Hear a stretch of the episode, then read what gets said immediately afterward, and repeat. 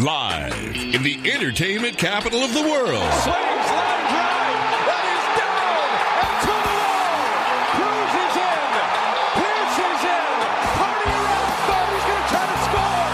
And save. It's the TC Martin Show. Vogt lines it into left field. Base hit. Cespedes will score. And the Oakland A's walk off with game two of the ALDS. It's time to get your daily prescription from the doctor, TC Martin. And Turner in the air center field. That ball's hit well. Martinez on the run. This is way back. And it is gone. It is a walk-off home run for Justin Turner. The doctor is now in. All right, hour number two here on the show on this Wednesday. TC Martin Ballpark, Frank with you. The June swoon, the dog days of summer. Mm, it's baseball, man. I feel good. Get ready to go back to the ballpark. I'm excited. It's been a long time because you know how I love baseball in the summertime. I'm Ivy's- talking about going to parks. Love I- it. Ivy's turning green and the Cubs are on a losing streak. There it's you go. summer in Chicago. Yeah, just, just like the 70s and the 80s, right, man? Except maybe for 1984. Wait till right? next year. Yeah. You know how many times I heard that in my life growing up as a kid? Uh, yes, yes, yes. But I don't know about you, but I didn't mind it. You know, it was like Oh, I didn't either. It made because- it, it made them the lovable Cubs, Right. And, and again, now I'm not a diehard Cub fan. I'm I'm not a. My brother and my best friend are diehard Cub Mm. fans, so it never bothered me. In fact, when they finally won, I'm like. Well, now they're not going to be as lovable to It's true. everybody. It's like when the Red Sox won. Then Red Sox Nation came and everybody like despised them. It's like the one thing you had going for you was that everybody loved you because you never won. You were Charlie Brown on a major league platform. Let me pose this question to you. Okay, so the Cubs' success. Okay, and uh, let's let's do the backstory a little bit too, because we're talking about Wrigley Field, the last, you know, stadium to have lights. But like you said, they should have been the first. Going Yeah, they were going when. to be the first, and uh, and Wrigley decided to give the lights to the war effort. Right. And then when other stadiums implemented, he said, "Well, if we can't be first, we're going to be mm-hmm. never." Right. And that's why they didn't have lights for all Right. those years because he was like, "We were supposed to be first, we couldn't be mm-hmm. that." So the hell with it, we're never putting them in here. And then they finally got pressure from networks, but then again, They actually gave up home field advantage when they played the Padres, I believe, in '84, 84, yeah. because they were supposed to have home field, and the network said you have to play three night games. And they're like, no, Yep. we're not.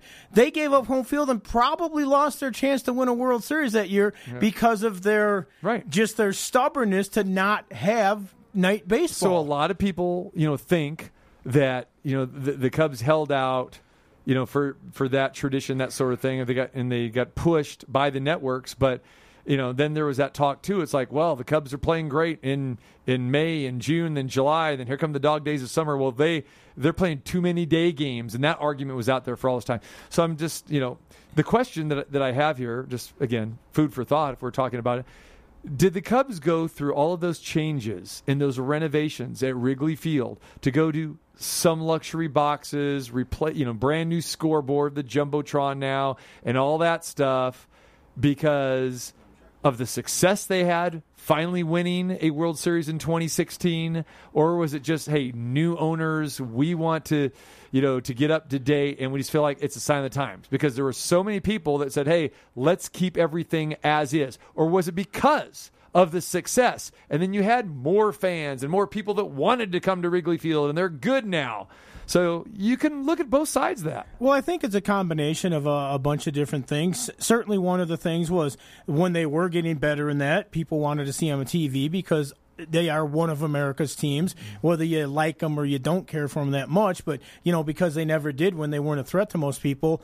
And quite frankly, the infrastructure at Wrigley Field was so incredibly bad, they had to start doing some stuff. When people are in the stands and pieces of the press box are literally falling off onto people's seats, you got to do something to fix things up because they didn't want to tear the whole thing down. But there were literally reports of chunks of concrete just falling on people sitting in the stands. So it's funny you bring that up because I was going to games back there during that time when they were just starting the renovation process. And when you look up, you would see uh, these like giant nets that had concrete and you know boulders Yeah. and that sort of thing. And I'm like, what's up with that? And it's like it's all part of the construction. And the urinal troughs had to go. well, they, they, they did. They, they did. I will say it is. It is much better now. There's, there's no doubt. And remember, there's only you know two restrooms, men's and women's, on in that whole stadium there at Wrigley Field. So yeah, they had to upgrade that as well too. But hey, they never Because that was nasty. That was just it- wrong. It, was. You, you didn't want to go in the trough in the urinal. Exactly. And don't forget the, the, the pedal on the bottom for, for the Uh-huh. to water to wash your hands.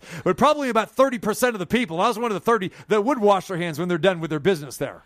Yeah, uh, the, the really gross thing was the guys that um, had had way too much to drink, and they thought the urinal trough was the place to wash their hands. That's true. That that's just wrong, wrong, wrong. All right, let's bring in our guy, MLB Network Radio, the All Star, the World Series champion, Steve Sax. What's going on, my man?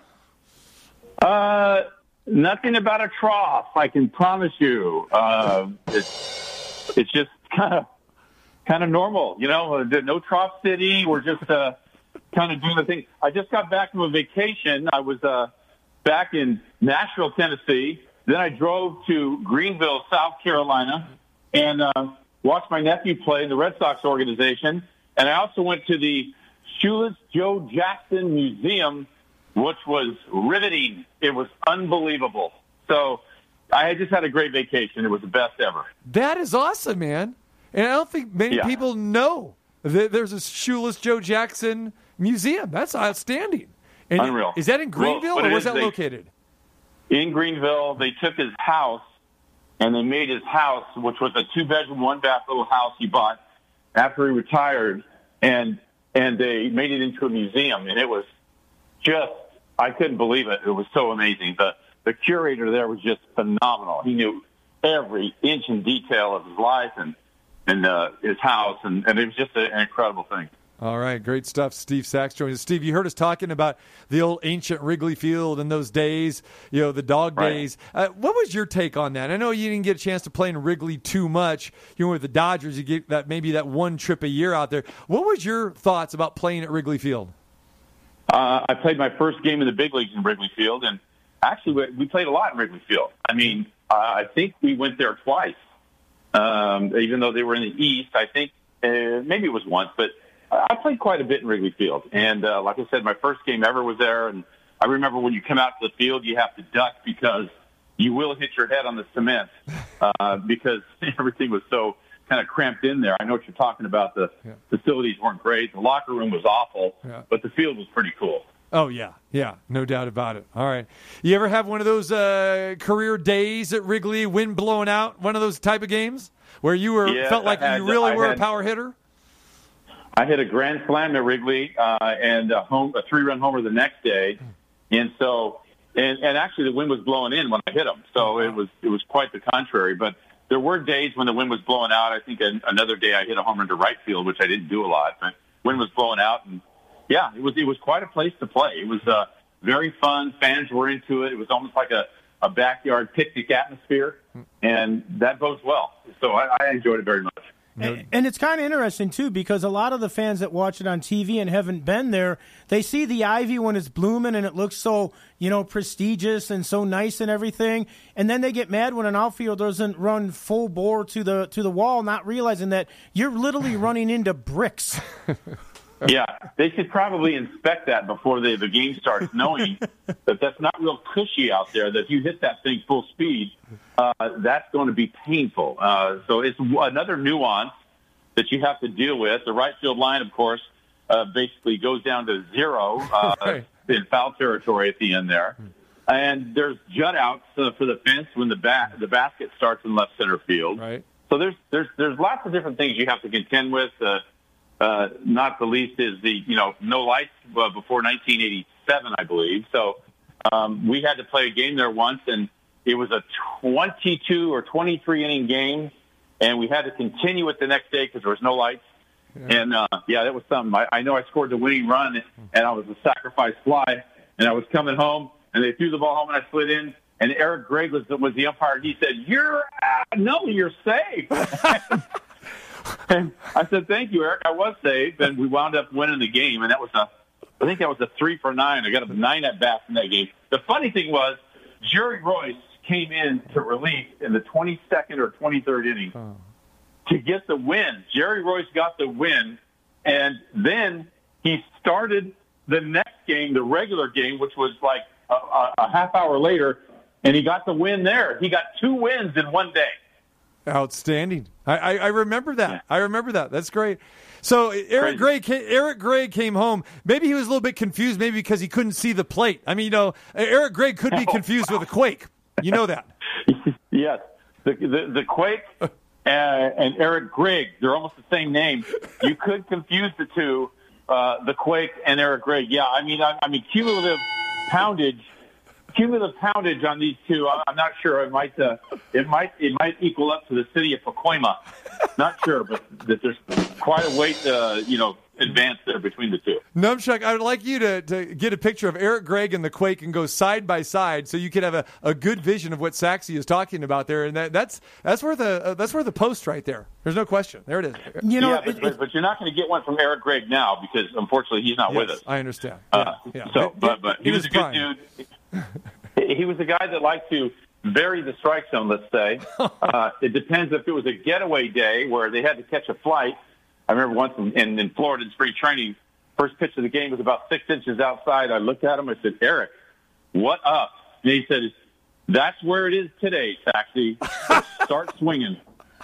It, it- it's funny too Yeah. because when you're talking about the Wrigley Field and some of the aesthetics of it, I remember because I'm from the Chicagoland area and I used to watch all the games, and I remember once when Jose Cardenal was playing out there, and there was a, uh-huh. a ball in the corner in left field, and I think it was Jack Brickhouse still doing the play-by-play, and he's like, "Oh, and there's a double," and oh, wait a second, Cardenal throws it in, and they tagged him out, and he had a ball that he had stuck in the ivy, and he knew that he couldn't get to the one in the corner, so he went and he grabbed the one out of the ivy, thinking he could get away with it. And they were like, "Well, no." And and then of course they, you know, they gave the guy second or whatever. But it's the kind of thing. if things were viral and everything today, that would have blown Oh. up everywhere. And then the camera Yeah. is showing the ball just laying out there around the foul line on the warning track in the corner and left. But Cardenal was like, "Well, that one's farther away. I'm going to go get this one." That's a great story. I never heard that before. And- and that's the pretty, thing- pretty, uh, pretty smart. And that's the thing That- too. I was going to say is we don't see many balls stuck in the ivy as much anymore. I mean, back in the day, there, you know, ball off the wall. I'd say 60, 70 percent of the time, it's going to get stuck in there. Outfielder puts his hands Right. up. We're not seeing it that much. You know, th- you know, maybe they're trimming it. I don't know what. I the think deal they trim it more, Yeah. and I think they tell them to do that a little bit Yeah. to keep the game going. Yeah, so there's not all the ground rule it- doubles. Yeah, for for those novices that haven't been in the outfield and know that you could run into it, they probably wanted to give them a little heads up that if you crash into the thing, it could be uh, destructive to your health. So, yeah, that's probably why they trim it up. There it is. All right, Steve Sax uh, joins us. All right, uh, Saxy, any uh, sticky substance uh, on your hands today? I mean, how are you feeling with this? No. You've been checked out. Anybody No. pat you down? Yeah, you walk out in the field today, it's like your TSA at the airport. They make you get half stripped down there. This is this is an all new low for baseball. I thought baseball was bad when it went on therapy, uh, when they had to uh, you know change all the rules because somebody might get hurt. And uh, now this is an all new low where they have to go out and inspect you going on the field. Uh, tell me something. Can you uh, uh, ask, let me tell me what the answer to this is? Wait for it now. Why do they have to inspect you when you go out to the field and when you come off the field?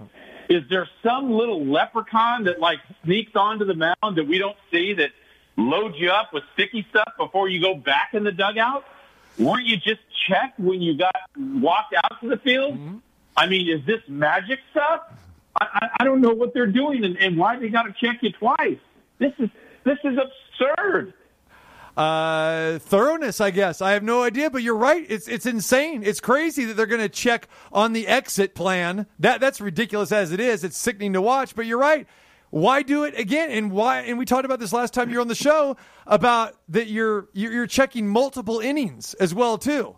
Yeah, So- it, I, I'm not getting this, and you wonder why. You wonder why fans are so turned off. You wonder why uh, you know attendance has dropped precipitously in the last several years. There was a year or two in there where it was even, but for the most part, baseball for the last seven years has gone down, and I wonder why. Geez, I mean, doesn't common sense tell these people anything? It's a turnoff. There's no personality in baseball anymore. You can't. You can't. The baseball is so clinical that they, they just robbed it of its history, and they just you just can't enjoy the game. The game is good because of the warts that baseball has, the imperfections, the the question calls about the umpires, the ability to go out and throw a base when you're mad, the ability to have an argument, you know, be spitting in the face of the umpire back and forth when you're arguing with them. Those days are gone, brother. We, we baseball is not like that anymore. You can't dust somebody up uh, on home plate. You can't run into the second baseman or shortstop. You can't kick dirt on the umpire. It, it's just it's, it's no fun. I mean, they wonder why it's no fun. That's why. You, you mentioned the Eric Gregg situation where a lot of umpires do, hey, getaway day and that sort of thing. Do you think that that is really curtailed and that umpires really don't do that so much anymore now because they are checked and double checked and video reviewed and their supervisors have to look at stuff? Or do you think that that, that has completely gone away? Um, no, I don't think it's completely gone away. I think some of that's in there. And, you know, some umpires are have a different idea of what a strike and a ball is. But for the most part, I think they try to be consistent. I think for the most part they try, and and that's what you want in an umpire. Of course, Angel Hernandez and Joe West don't count, but but for the most part, um, you know, for the most part, guys want to see an umpire that tries. They're not people aren't going there to watch the umpire, uh, and when they're doing a good job is when you don't really know they're there. That's when they're doing a good job. How many times did you deliver that line to an umpire? Like, hey, no one is paying to see you, buddy. You had to say that at some point in your career to a couple of different guys.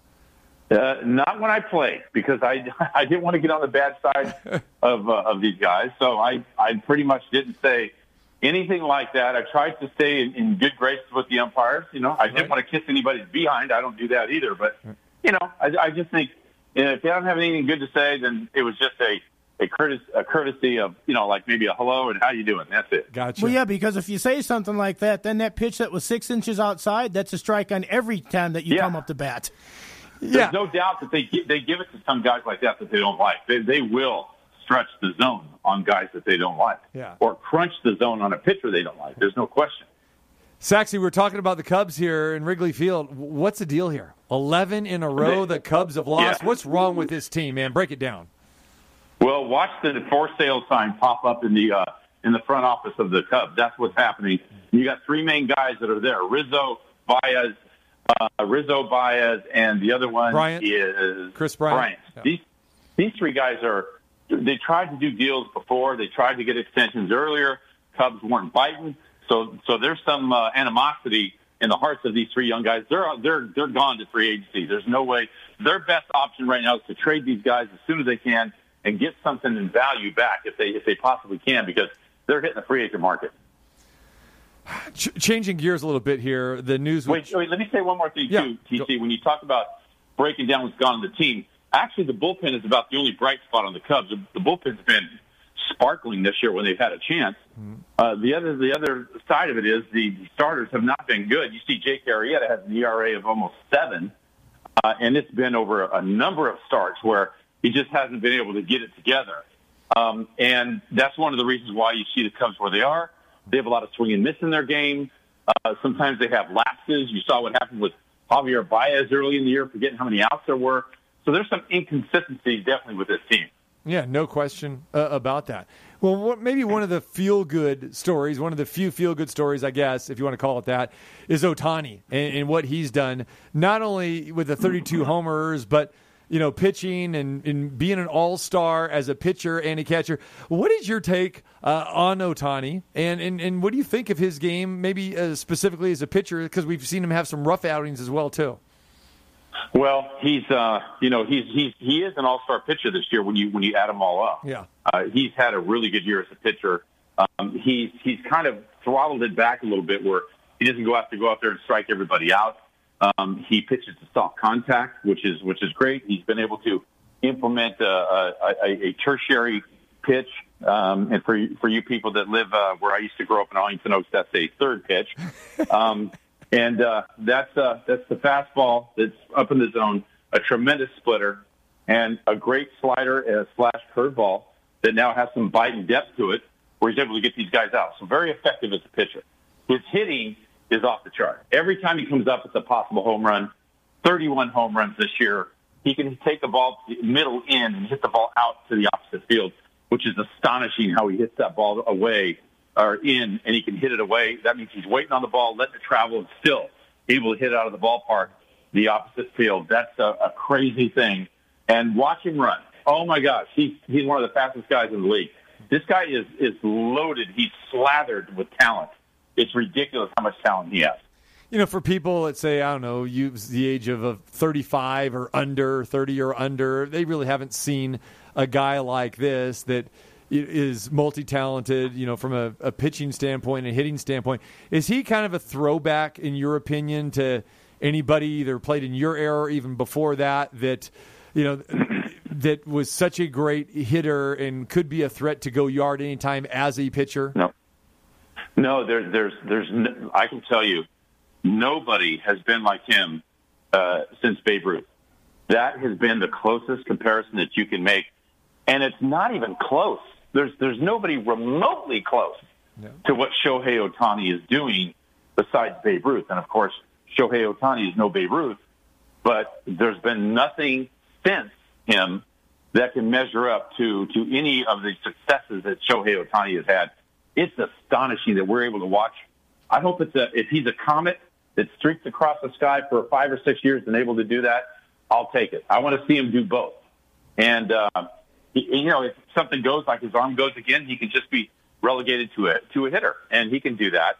But, uh, he's always going to be able to hit. And, and that body of his where he can run as fast as he does. I don't know if you've seen him run from first to yeah. home or first oh, to yeah. third. The guy runs like a gazelle. He's really fast.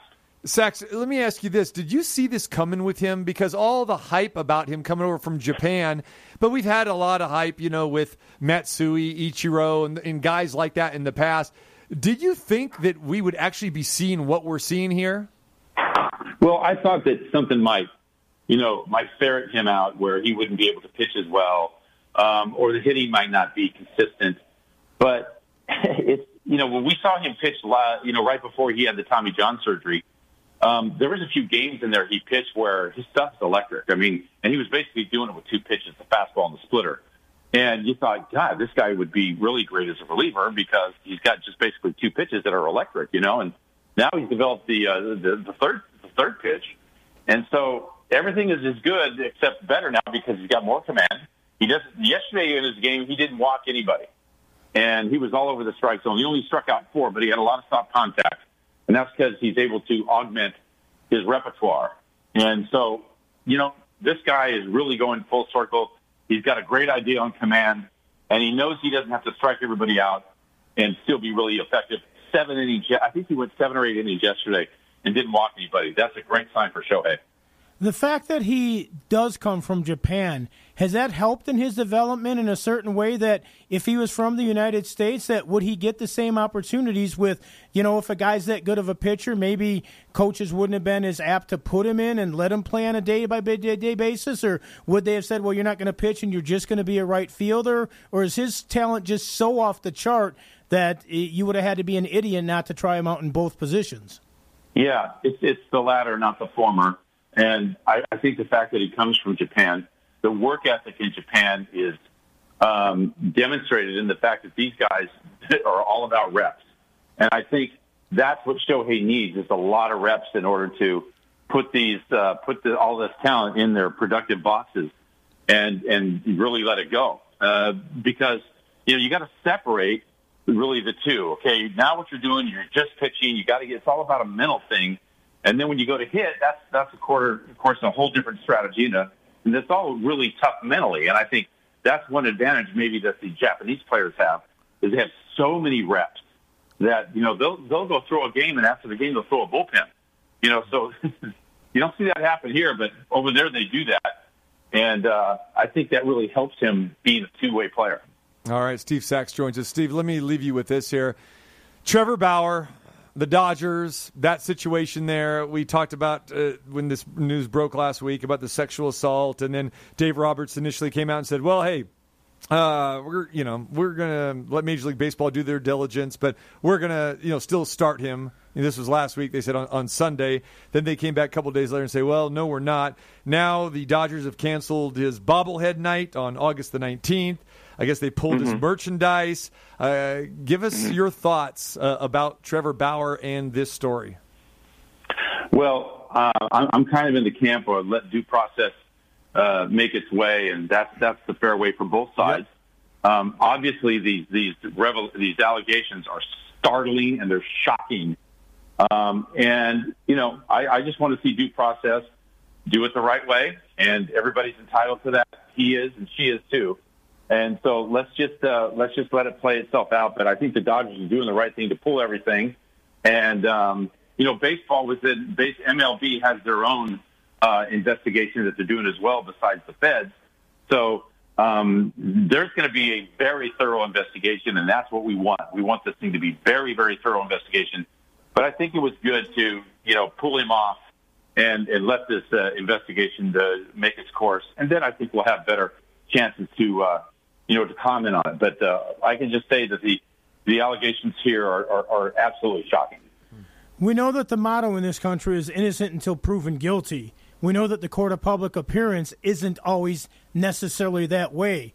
If he is found innocent of these charges or that it was consensual or whatever they find, and he does get to come on the mound and pitch again, what's life on the road going to be like for him? Because I'm sure that he might get some love at home, but there's still going to be people on the road that, even if they say that he didn't do anything wrong, they're going to make it sound like he did.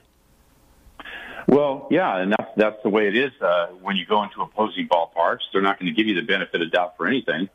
Um, and again, uh, I don't want to go into it because I don't know uh, about it. I only know what I've read, like everybody else in, in the U.S. has read, and I want to see the uh, I want to see the you know the full investigation go complete full circle, and then we'll have a better chance to uh, give our opinions. My opinion right now doesn't mean anything because because there's an investigation going on, and I think that's the best way to do it. All right, uh, great stuff, man. All right, Steve Sax, uh, when is the Mm-hmm. podcast launching? Yeah, we are uh, we are going to be launching, uh, I believe, in two weeks, and um, we're going to have some unbelievable guests on here. I don't want to say it too soon Okay. because we're we're in the midst of confirming them now, but it's going to be great. The podcast is going to be Sax in the morning, um, and we are encouraging people to listen to it uh, when you get up. It's the best time, and that's why we call it Sax in the morning because it's it's going to be some inspirational stuff for your day, and I think people are going to enjoy it. So hopefully they'll get a lot out of it. I know, I know you're looking forward to it. You're putting a lot of work into it, and we're definitely uh, promoting it as well too. So we're looking forward to it, my man. Mm-hmm. Thank you. Great stuff. Thank Great you, stuff. guys. All Thank right, you very man. much. Well, I mean, we got we got through this interview without any uh, music in the background. You weren't by the pool hanging out today. What's the deal? Frosty No. beverage? you know, when you get back from vacation, you got a lot of stuff to catch up on, and Yeah. that's where I find myself today. But maybe tomorrow. There you go, brother. Now, now, Sax in the morning, that's not going to be a Zoom uh, podcast from the hot tub, is it? Right now, it's all audio, but by next year, we're going to be video too. And we're yeah, so next year will be video. there you go, man. You know what we got to do is we got we got to get the Quake on. I'm sure he would love to be on. I don't know what you do. Do you have a, a screen big enough to get the Quake on? Yeah, we'll have to wait until next year when we're when we're video. We'll have to bring on the Quake. You can split screen. That's true. Yeah, that's right. We already have the split screen. We got Eric Gregg on one side and the Quake on the other. And the thing is, Oh, we, my God. we need a we need an 80 uh, 80 incher for that. The, the only thing is, it's kind of hard to split screen a single digit number three on the back. That's it. That's right. That's right. All right. I hear you guys. All right, brother. Be good, man. Thanks. See you guys. There it is. Steve Sax. Catch him on MLB Network Radio XM89. And uh, he's on about uh, three, four times a week, kind of whenever he feels like it. But no, you catch him on a lot uh, at nighttime after uh, the games there. Great analysis. And of course, uh, one of our regulars, longtime friend. Great job. I'm a little jealous right now. Yeah, You just had a vacation. I know. What is that? I know. I know. You know, you can put in for your vacation anytime. I, you know, I'll sign off on it. Sorry, I'm taking some days off. Oh. I'm getting my vacation on. Be a little extra nothing in my paycheck? Let's talk to the program director about that. I will as soon as I get one. Really? Another radio station without a program director in this town? That seems kind of strange, doesn't Say it? it ain't so, Joe. Oh. Say it ain't so. Shoeless Joe! So, so, so they got a Field of Dreams and a House of Dreams for Shoeless Joe, basically. Look huh? at that. Huh? Greenville. Wow. Who knew? Uh, Not no. bad for a guy that was kicked out of baseball Yeah. in the prime of his career. I know. Man, that guy could hit, though. All right. That's what they say. I didn't see it personally. I'm old. I ain't that damn old. All right. Coming back tonight, Closeout game again, the Tampa Bay Lightning, Stanley Cup. We'll talk about that and more. TC Martin Ballpark Frank here on a Wednesday. Back to more nonstop sports talk with the Doctor T.C. Martin.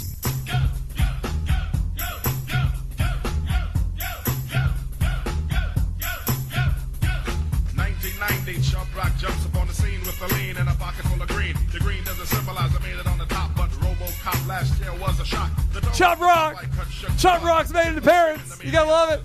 Kind of music is Why not? We're talking about the Quake, Eric Gregg, Leave the smack in Numchuck, the whack. Numchub. Keep a smile like that. Leave the knife and the gun in the store and ignore Num, Num Chub is when he goes to speed dial three. Yeah. Pain. Needs a new rep. He hasn't mentioned Speed Dial 3 lately. Yeah, you know, times are hard. Were you were you only going to Speed Dial 3 during the pandemic, Numchuck? That was it? one bring forth the fun, no hatred. Okay. The summer's almost done. For those that um, are wondering what Speed Dial 3 is, Numchuck has the local massage parlor on Speed Dial 3. There you go. So we used to get a we used to get an update with that all the time. Not so much anymore. All right. Uh, how about this update?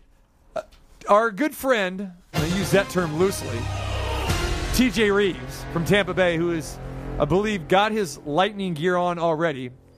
I don't think they're going to allow him in the in the press row wearing his lightning jersey to the Amalie Arena or whatever the heck they're calling it. There's Tampa Bay Lightning going up for a closeout tonight. Trying Is he to, bolting from the Rays game to the Tampa Bay Lightning I game? I think that's what's happening because I just got a text from him saying we have a no-no in Tampa Bay today. It's funny how I'm. I, I start doing the voice. I start doing guys' voices. No, no, we're not getting him on today. He, he told me he's at, at the amusement park. What's the the amusement park there in Tampa? He was taking advantage of it because they had the hurricanes, so they've been closed. So no one wants to go out. So he thought, okay, I'll, I'll go out today. Take the kids. It'll be less crowded. So anyway, so yeah, thank goodness he's not available. But anyway, It's, less crowded because half the rides are closed down. exactly. right. right. Still kind of wet too. So anyway, he texts me and says there's a no no uh, a no no going on in Tampa Bay. So as we say in the NFL, upon further review, the Tampa Bay Rays are leading four to nothing. And there's no hits in the game for the Cleveland Indians, the tribe, their opponent. First of all, it's a seven inning game. Okay, no no hitter. So see, right? So we're we're on that page. So not official. So this, is, this isn't women's softball. right. So there's no, and there's nothing wrong with women's softball. No, not at all. But- But, women's softball plays seven inning games. Right. So Major League Baseball, you play nine inning games, so it's not a no hitter. And then here's the other part. They've used five pitchers. They've used five pitchers. So what? Each pitcher already. goes like an inning and a third, or an inning and two thirds max, or something. Yeah. So here you go. You've got let's see. McHugh started. He went two innings. Oh, Fleming went two and two thirds. Castillo comes in and gets one out. Whistler, Whistler's mother, went one inning, and Fairbanks has gone one inning. Do the math here. So what inning are we? Oh, it's a final. It's a final. It's 4 0, seven inning. It's not a no hitter because it's a seven inning game and they use five pitchers. Stop. Stop with that nonsense. yeah. That's that's really kind of begging and reaching for a no hitter. You know, it, it, like you said, it's a combined. Now, if it's a nine inning game, and you have five pitchers, it's still a combined no hitter. But it's a seven inning game. That's not an official no hitter. If if you can lose a no hitter because you threw nine no hit innings and then you give up one in the tenth or eleventh, then you certainly shouldn't get one for only going seven. So obviously he's listening. So the the text just came in. Uh, I call it Champa Bay, brother. Champa Bay. What? It's you got a victory. You got a seven inning victory. Over Cleveland. Yeah.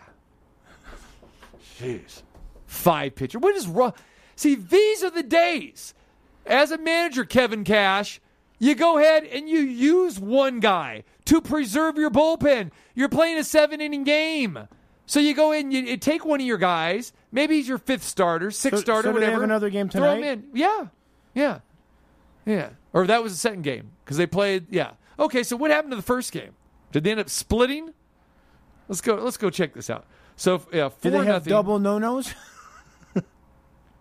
They swept. They won. Yeah, they won eight to one.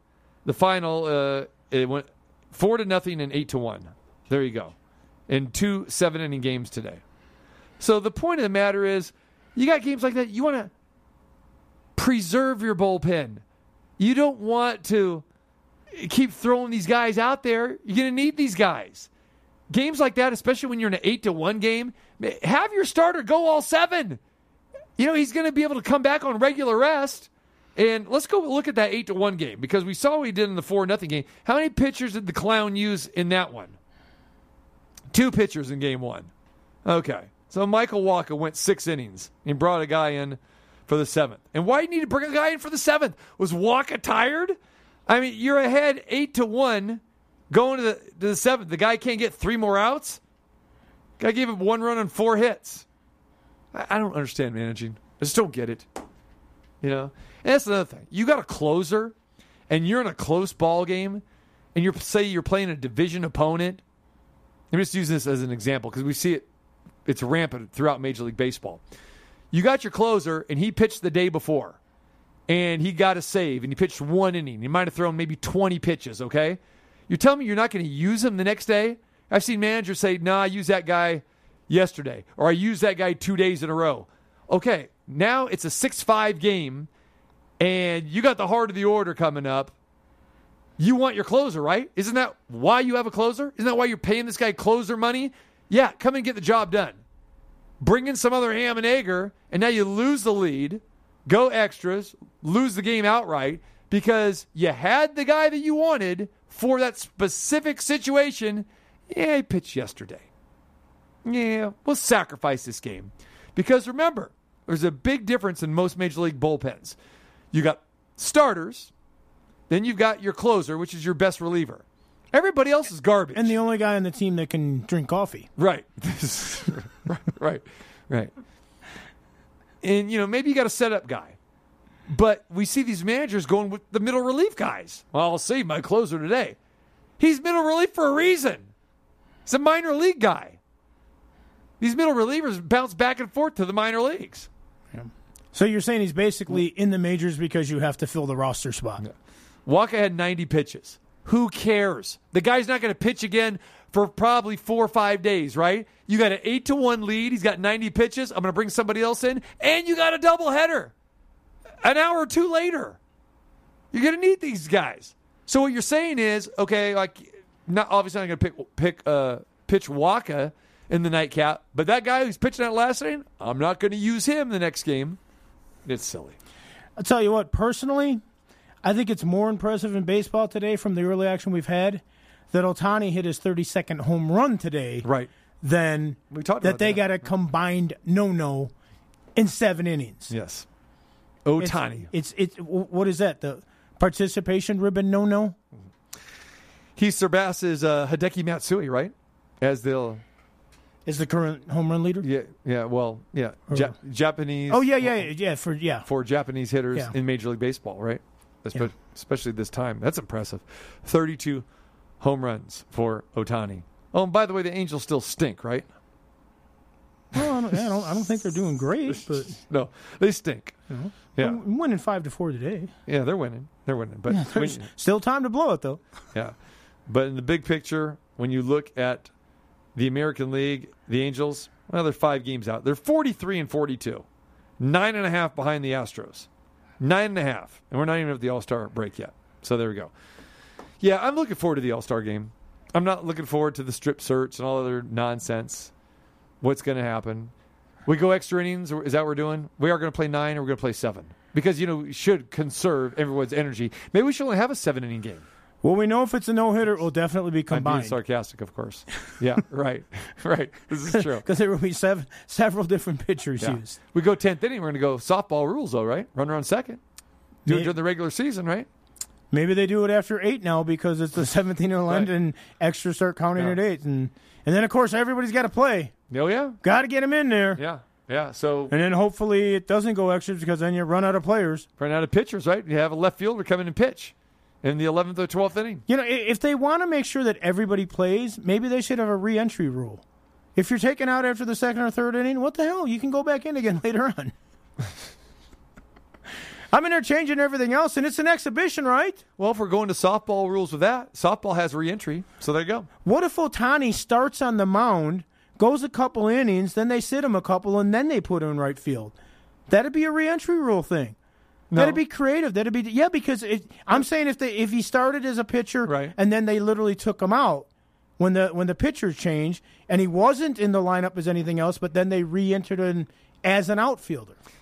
Well, well, yeah, but you know that he's hitting while he's pitching. I mean, that's his strength. No, but I'm saying after the second inning, after two innings of pitching, I understand. they're taking him out, so he wouldn't be in the lineup I- to hit anymore. I'm just saying you're using a bad example because it's Ohtani. Now, if it was some other pitcher who is has no value as a hitter, that no, no, I know that, but I'm saying, but Ohtani would be the one that you could do it with. No other pitcher you would think about doing it with. He would still technically be out of the game for the innings he wasn't playing. If the pitcher spot came up, somebody else would hit it. Wouldn't be him, and then you put him back in in like the seventh or eighth or something right, in the outfield. right, but he's hitting not in the pitcher spot. You know what I'm saying? I mean, if he's pitching, he's hitting. So whether he's hitting second, third, fourth in the order or ninth, in that matter, if he's pitching, he's still hitting. He's never coming out of the game. That's my point. I don't know if that's what you meant or No, something no, different. but but but if his place in the batting so you're order saying comes that up, Joe Maddon would replace him? Which yes, we he know would he wouldn't. replace him. Right. That's what I'm saying. If Yeah. you wanted to get creative and hmm. show that it's really an exhibition, you literally take him out. Let him rest. Have a couple hot dogs. He doesn't have to be Joey Chestnut on the bench. He wouldn't eat hot and then dogs. he goes. would, he? would he eat hot dogs? Or would he eat some Kobayashi sushi? was pretty Yeah, good at it. Yeah, yeah. I don't know. I don't. I don't know the man's dietary regiment. you must. You said go have a couple hot dogs. Well, it's a Uh, baseball thing, isn't it?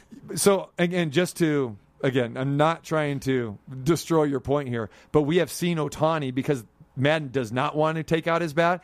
We have seen Ohtani pitch a game and then go play the outfield. No, the and I inning. get that, but I'm saying in this particular game, do it something different just to have controversy and get people talking about it. There you go, controversy. How about controversy? Do we have any controversy in this Stanley Cup final?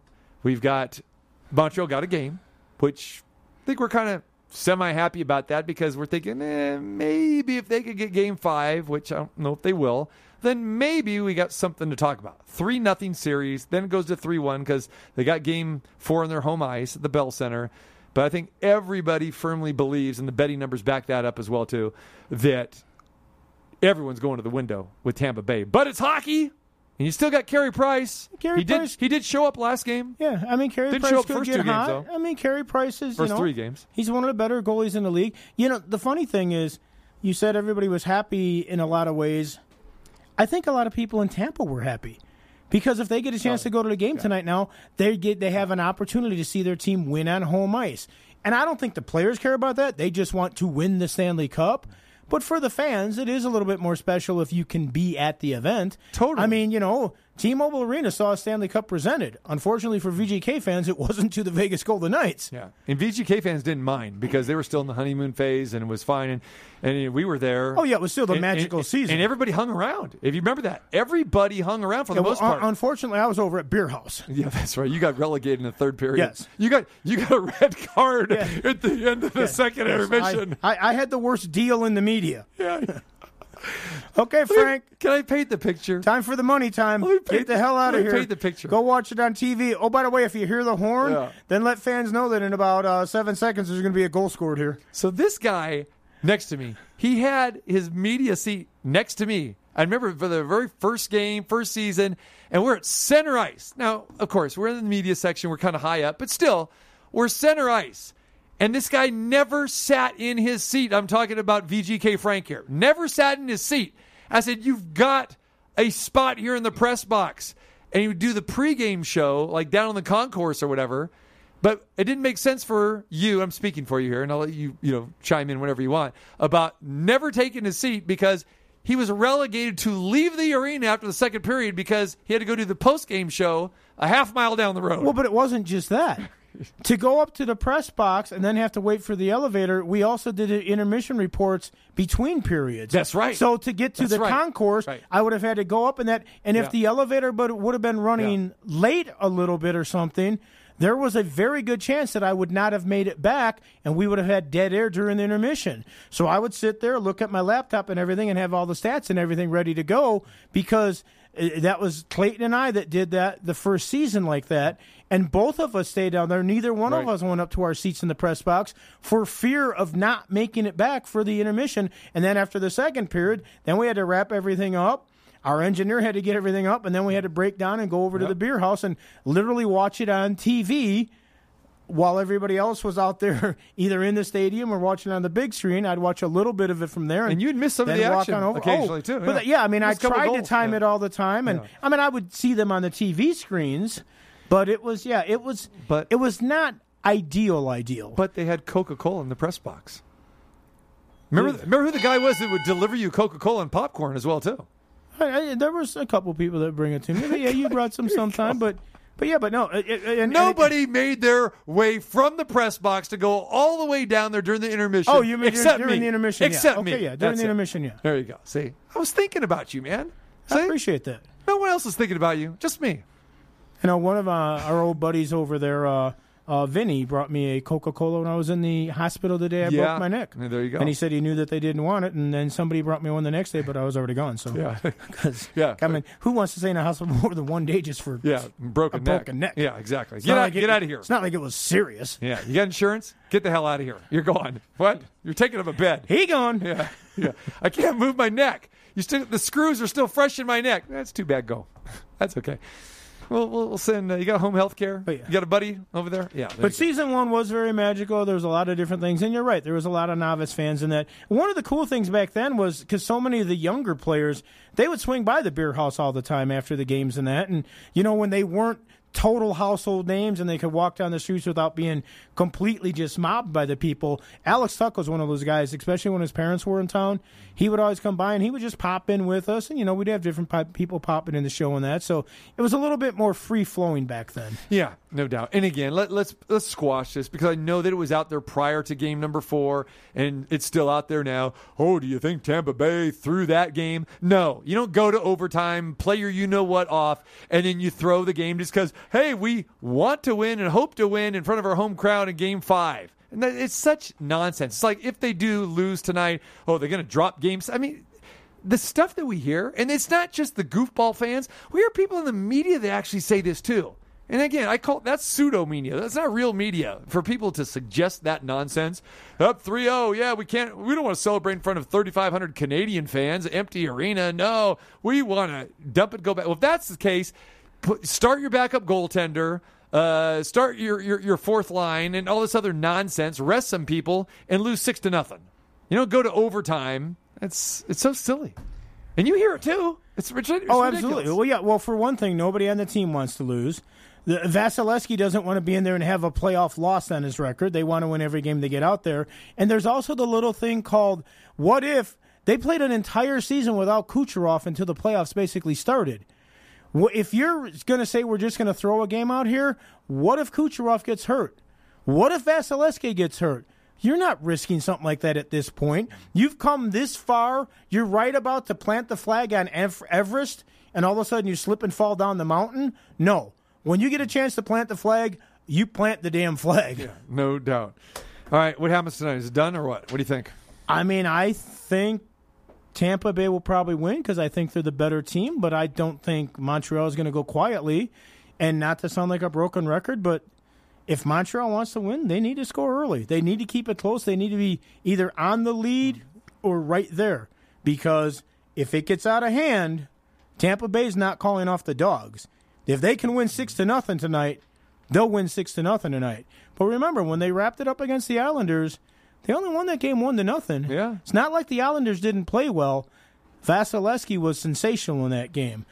That's what's scary about Tampa Bay. They can win a one nothing game, or if their offense gets rolling, and especially if Montreal takes a, takes a couple dumb penalties, and uh, you know Tampa Bay's power play is a little bit more effective in the playoffs than Vegas's was.